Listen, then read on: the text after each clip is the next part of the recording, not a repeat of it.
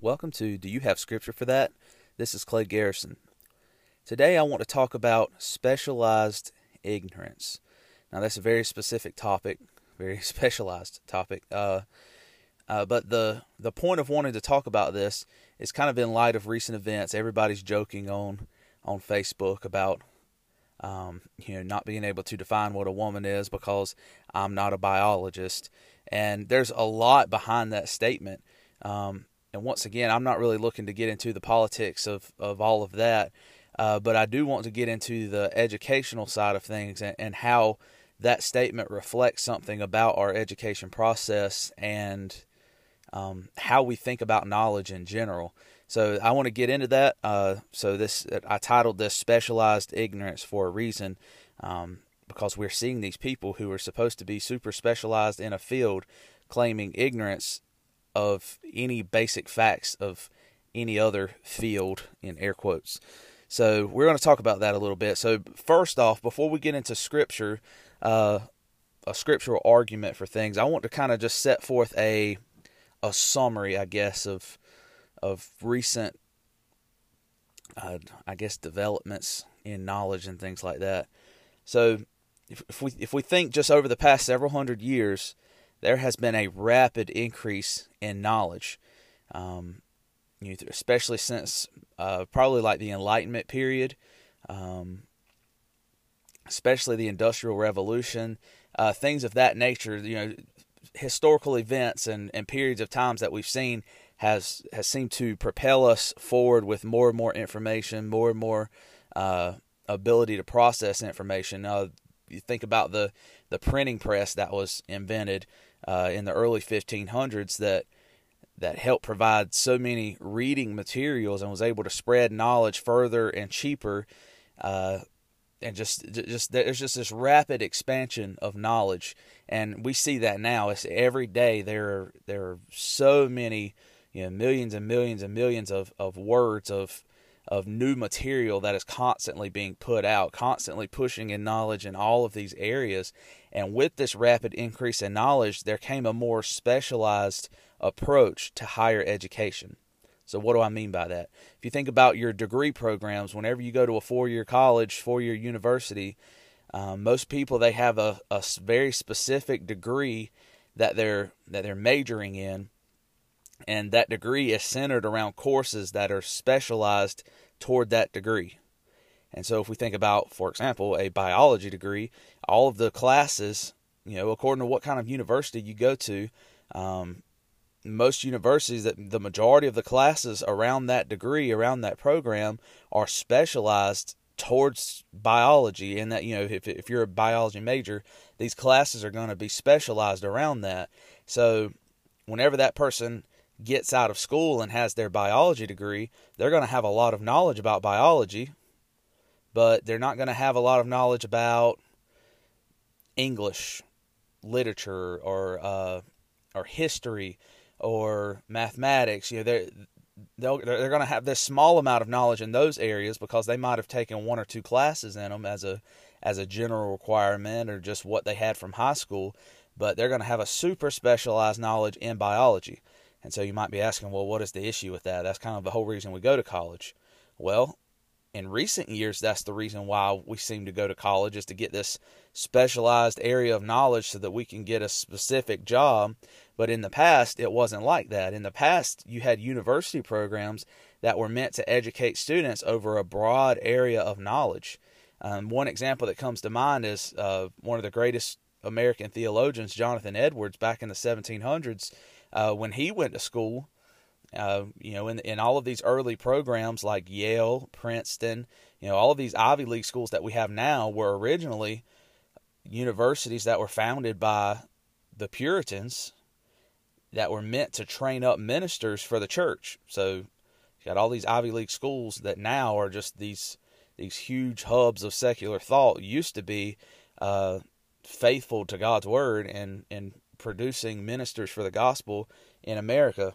And you know, Jonathan Edwards was trained up in one of these. And uh, an example of this breadth of knowledge is that they had to study uh, natural sciences Um, they had to study not you know not only their theology and things like that. They had to study multiple languages.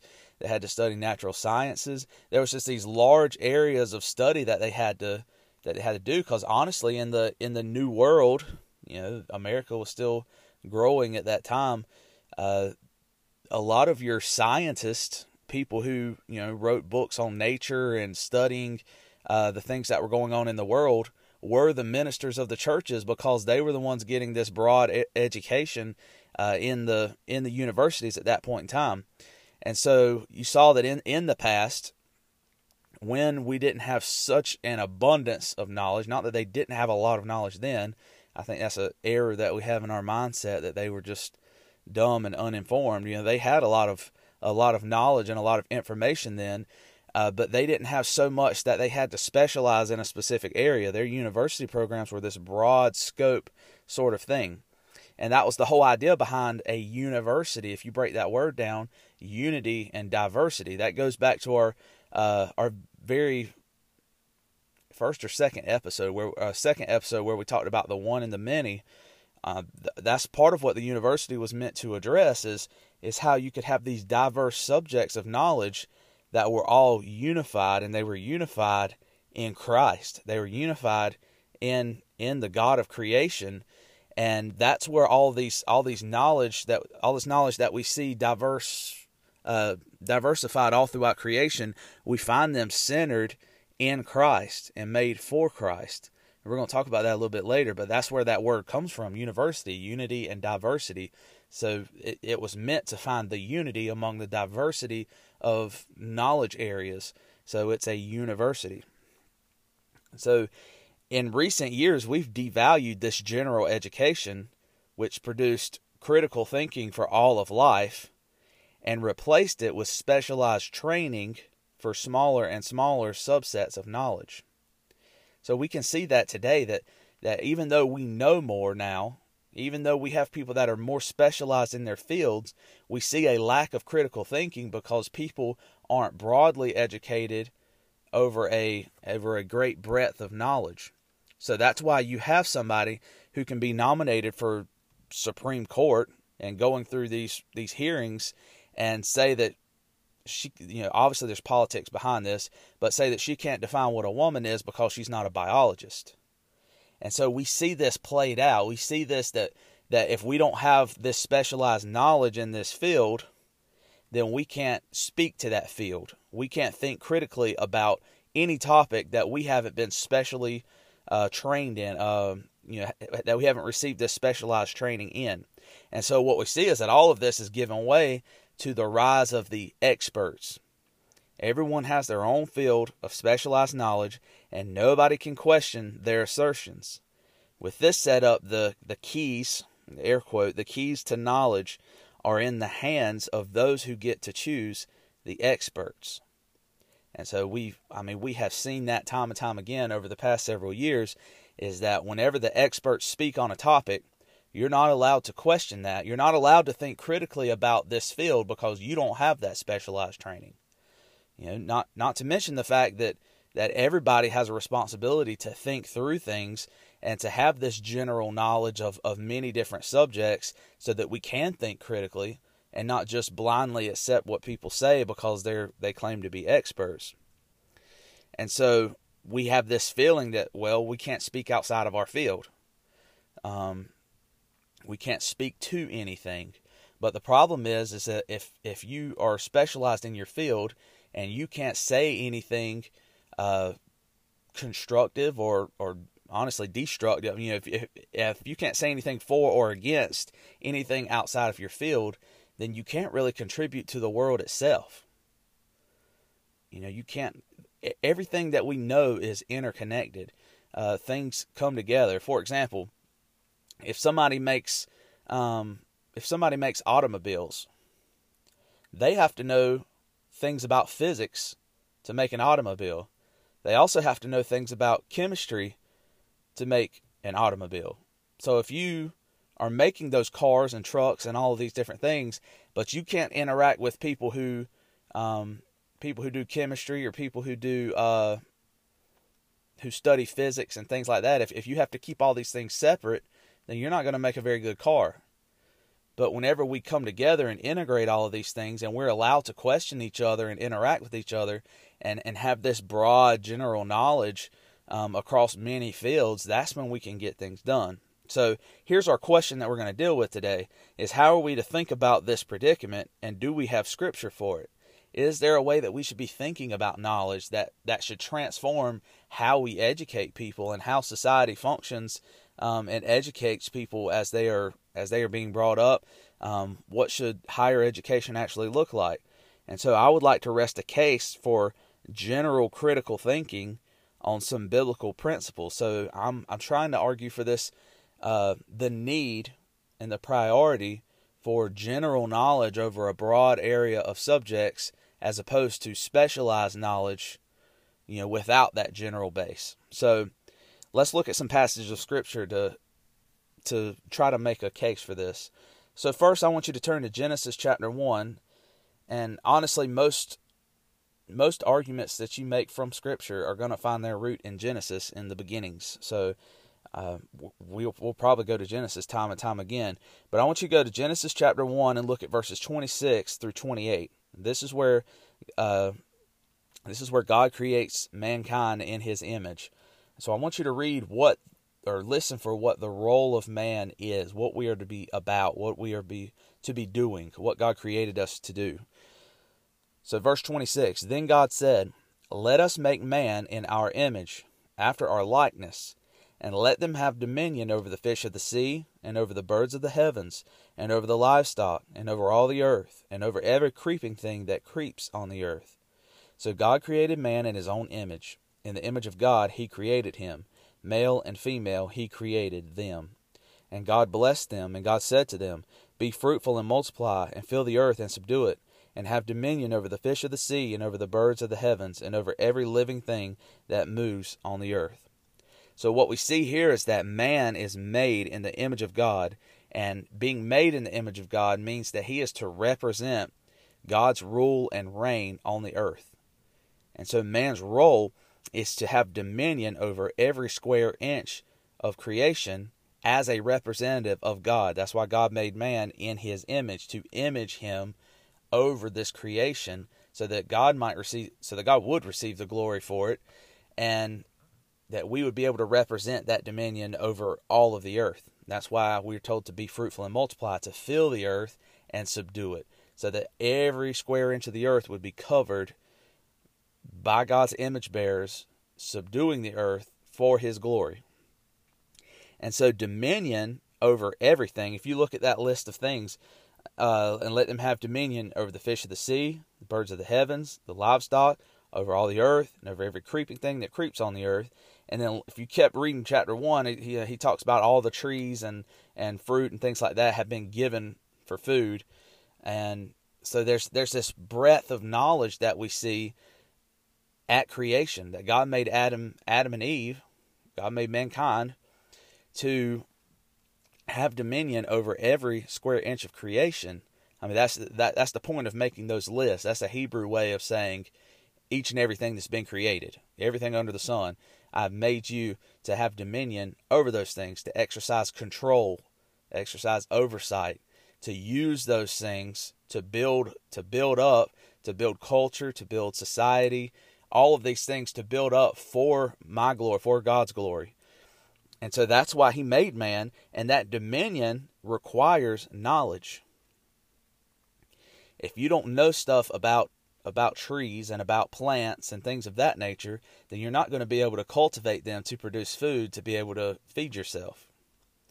If you don't know things about animals and how they function, you're not going to be able to domesticate them to serve purposes uh, of work and, and things like that, to serve as pets, you know, all of these different things. Now, these are just examples. This can apply to every area um, that we're supposed to practice dominion over. If you don't know how fish work, if you don't know how they school or how they, uh, you know, have have beds and and and lay eggs and all, all of that stuff, then you don't know where to look to fish for them and and things of that nature.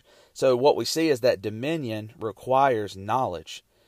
So while every individual isn't going to practice dominion over every square inch, as in you know, one man, Adam, wasn't going to have dominion over every single square inch of all the earth. That's why he was required to multiply, to fill the earth, so that as a group, mankind could have dominion over all the earth. We, you know, so so every individual isn't going to have dominion over every square inch, but mankind is to collectively have dominion by each individual having dominion in every area of their lives.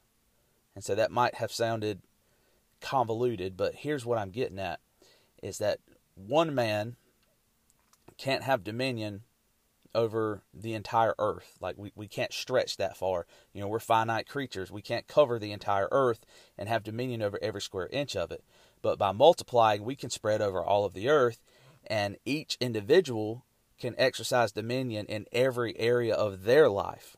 Exercise godly dominion in every area of their life, so that if everyone on the earth were doing that, then the entire earth we could we could have dominion over the entire earth for God's glory.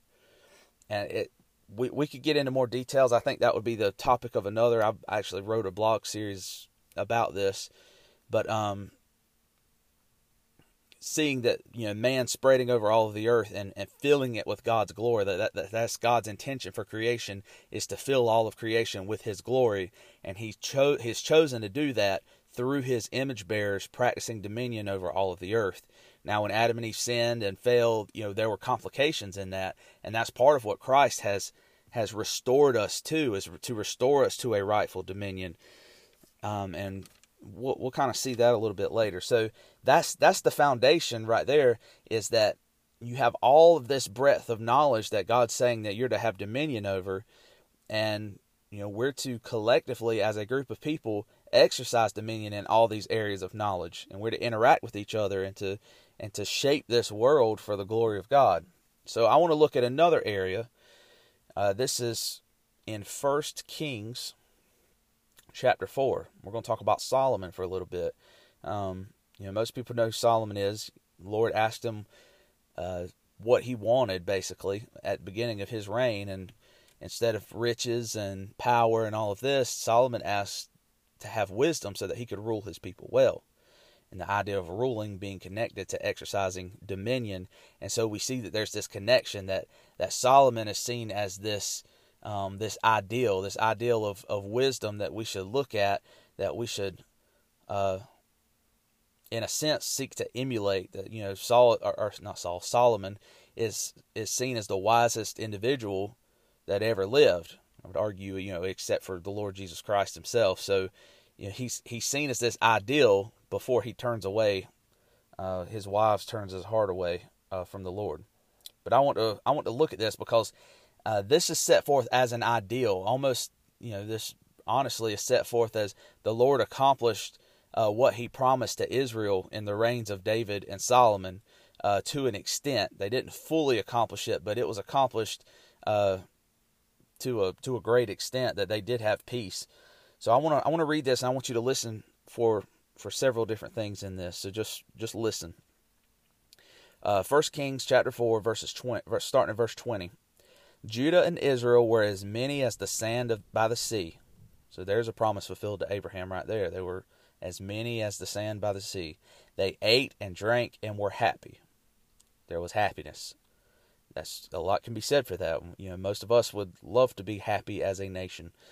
Solomon ruled, there's the idea of dominion, ruled over all the kingdoms from the Euphrates to the land of the Philistines and to the border of Egypt. They brought tribute and served Solomon all the days of his life. So this was the greatest extent that Israel ever reached as far as land wise. Solomon's provision for one day was thirty cors of fine flour and sixty cors for meal of meal, ten fat oxen and twenty pasture fed cattle, a hundred sheep, besides deer, gazelles, roebucks, and fattened fowl. For he had dominion, there's our word, for he had dominion over all the region west of the Euphrates from Tiphsah to, to Gaza over all the kings west of the Euphrates, and he had peace on all sides around him. And Judah and Israel lived in safety, from Dan even to Beersheba, every man under his vine and under his fig tree, all the days of Solomon. Solomon also had forty thousand stalls of horses for his chariots and twelve thousand horsemen. And those officers supplied provisions for King Solomon and for all who came to King Solomon's table, each one in his month. They let nothing be lacking. Barley also and straw for the horses, and swift steeds they brought to the place where it was required, each according to his duty. And so we notice from that that section right there that there was great prosperity because of Solomon's rule, because of the way that Solomon practiced dominion over his area of life. Verse 29 And God gave Solomon wisdom and understanding beyond measure, and breadth of mind like the sand on the seashore so that Solomon's wisdom surpassed the wisdom of all the people of the east and all the wisdom of Egypt. For he was wiser than all other men, wiser than Ethan the Ezrahite, and Heman, and Calcol, and Darda, the sons of Mahol, and his fame was in all the surrounding nations. He also spoke three thousand proverbs, and his songs were a thousand and five. He spoke of trees, from the cedar that is in Lebanon to the hyssop that grows out of the wall. He, he spoke also of beasts and of birds and of reptiles and of fish. And people of all nations came to hear the wisdom of Solomon, and from all the kings of the earth who had heard his wisdom. So, several things that we should notice is that the people were happy in Solomon's day. There was great fruitfulness. Solomon is presented as the man with the most wisdom in all the world. We saw in verse 24 that Solomon had dominion. That was our word that we were looking at. Solomon practiced godly dominion in the, in that time period that he had. Verse 29, God gave Solomon breadth of mind, not just depth. And so we see that principle that we're trying to argue for is that this this ideal that God has set forth of, of wisdom, this ideal of wisdom and understanding that all of God's people should have, is a wisdom that has breadth of understanding. It's uh, Solomon had had knowledge in tons of different areas and, and this is broad range of areas.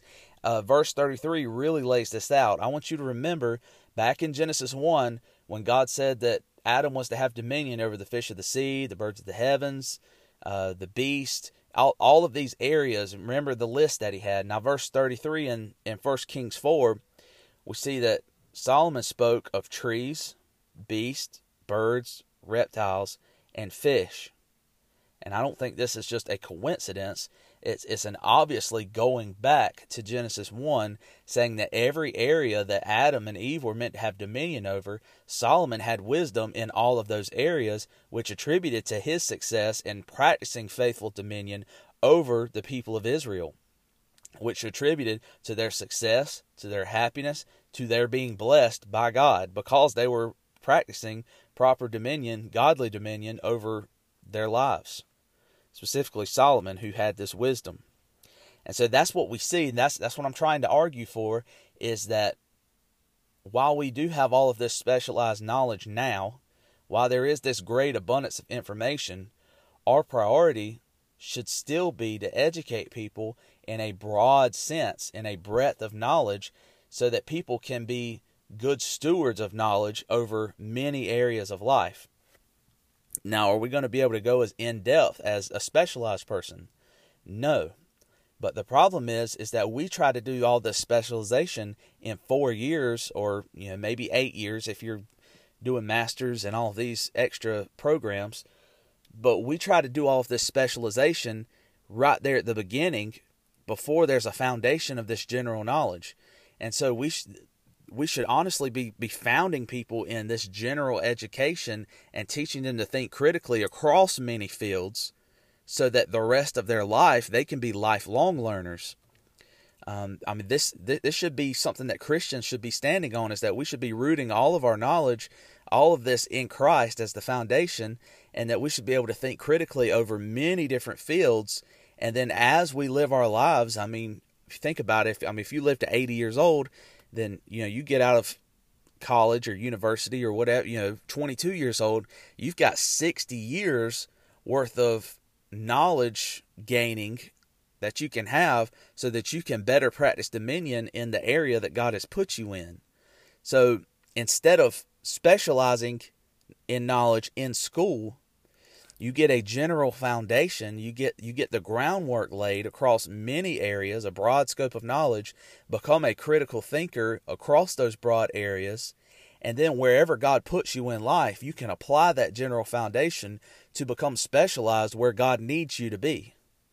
Whereas if you become specialized before, if you get the biology degree and you're specialized in biology and the Lord takes you and puts you in a totally different area, now you're not, you know, stuck out in left field wanting to know, well, well, how do I practice dominion here? I haven't been trained for this.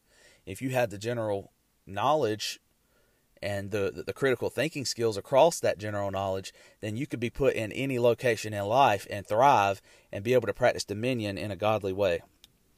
So, the last set of verses I want to look at um, before we wrap this up is Colossians 1 15 through 17, and then chapter 2 1 through 3. So, if you'll turn there, I want to consider something as, as believers in how we're grounding this knowledge and, and what all of this knowledge is for. Because this isn't just for us to know things and for us to boast in knowledge, it's for a purpose. So let's look at uh, Colossians 1 15 through 17. And this is talking about Christ says, He is the image of the invisible God, the firstborn of all creation. For by him all things were created in heaven and on earth, visible and invisible, whether thrones or dominions or rulers or authorities, all things were created through him and for him. And he is before all things, and in him all things hold together. And so when this says all things, it is talking about all things. Every single thing in creation was created by Christ, through Christ, and for Christ. And so all these things are being held together in Him. He is actively holding creation together. When the wind blows, it is at Christ's command. When gravity works, it is at Christ's command. Gravity is is Christ's consistent means of keeping us on the ground. You know, we call it the law of gravity. It is Christ working and holding all things together. It is Him upholding all things by the word of His power. And so all of these things are being held together in Him. All things all of these things are made for Him, which means that whenever we're practicing dominion over this creation and we need the knowledge to practice dominion over it, then all of that should be done for His glory. And all of it should be founded in Him if if he's the one who made it all and it was made through him and by him, then that means that he should be the foundation of that knowledge, that we should have a right knowledge of Christ as we're getting a right knowledge of this creation. Just like whenever you're studying uh, a piece of equipment or, or things like that, you know, it helps to know the Creator. The Creator can help you properly use the equipment that He designed and that He made to be used. And so we should know the Creator as we're learning the creation because they are tied together. So, what's the other verse? Uh, Colossians 2 1 through 3. And this really, verse 3 is the key verse I want to hit on. Paul saying, For I want you to know how great a struggle I have for you, and for those at Laodicea, and for all who have not seen me face to face, that their hearts may be encouraged, being knit together in love, to reach all the riches of full assurance of understanding and the knowledge of God's mystery, which is Christ in whom, so saying in Christ, are hidden all the treasures of wisdom and knowledge. And so all wisdom and knowledge is hidden in Christ. It is found in Christ, and Christ is the foundation of all of that knowledge. And so what we see, finally, is that if we are to rightly practice dominion and learn how to apply Scripture to all of life, we're going to need a breadth of knowledge that has the potential for depth when the situation calls for it. So if we want to be able to apply Scripture to all of life, if God's Word is to have a bearing on every aspect of our life, we have to have an understanding of every aspect of our lives. If we want to know what the Bible says about economic policies, then we're going to have to understand something about economics in order for us to look in the Bible and find areas where the Bible can apply to economics. If we want the Bible to apply to our education standards, then we need to have an understanding of how education works. We need to look in the Bible to see how education works, and then we need to make, be able to make the proper applications where they need to be made. And this applies to every single field. You have to know something. God has general revelation. He has revealed himself through his creation and revealed his truth through his creation. And so we have to be rooted in that. We have to look and see, well, what is God teaching us through general revelation? And we need to learn those things through the lens of His special revelation, through His Word that He's given us. And so, whenever we take those two things together, we can apply that special revelation to the general revelation that we find and that we learn. You know, that's why people can have knowledge that aren't believers, is that God is revealing Himself through creation as well. And so all knowledge is rooted in God's revelation. If God didn't reveal anything to us, we would have absolutely no knowledge. We need His revelation, whether that be general revelation in, in His creation um, or, or, or within our hearts, you know, our, our inner being, how He testifies to Himself in within us, or that special revelation that we find written down for us in Scripture. Um, all these things come together for us to have knowledge we see that Christ is the source and foundation of all knowledge. He is the Word. He is God's revelation. He is the source and foundation of all knowledge, and our knowledge should be properly related back to Him. And any expert who rejects this must be questioned. They they've if if if we have an expert who is rejecting Christ as the foundation of all knowledge, then they have no footing to stand on they have no reliable source of knowledge. And so what they're claiming should be questioned on the basis of what we've talked about, on the basis of them needing a foundation for their knowledge. Because if they can't account for their knowledge, then what do they have? You know, if, if, if your knowledge can't be justified, then it's not true knowledge. It's just, you know, of a belief. And so this is the foundation that we need. We need this this general broad scope education. We need this you know, like Solomon had, we need this general knowledge over all of creation so that we can apply God's word to be able to practice faithful dominion over every aspect of life. And this is how you can have a judge who can make decisions on areas that are outside of their field, areas outside of specifically law type things because to, to exercise law and to exercise dominion rightly, you're going to need knowledge over many different aspects, many different fields to be able to make decisions and to be able to practice wisdom and to practice understanding and to practice that dominion that God has given us as mankind to have for his glory. So I hope we've we've learned something today. I hope we would think through this and how this affects our life and how we educate and think through topics. Um, and and and what we push for. Like if if you have children, push them towards there. There are colleges. Uh, usually they're called liberal arts colleges. That doesn't mean that they're liberal in the um, in the the the sense of having bad theology or things like that. They are liberal in the sense of an older way of, of thinking about having a classical education where it's, it's spread across you know you have this general knowledge that we're talking about. But there are liberal arts colleges that still practice this general knowledge over large areas and a growth in critical thinking. And so i would encourage you look for things like that. Encourage your children to to think along those lines so that they are educated in a way that's going to be useful for the kingdom of god. So this has been you have scripture for, scripture for that. Uh, i hope that that these principles that we talked about presented a, a good argument for us in, in thinking along these lines.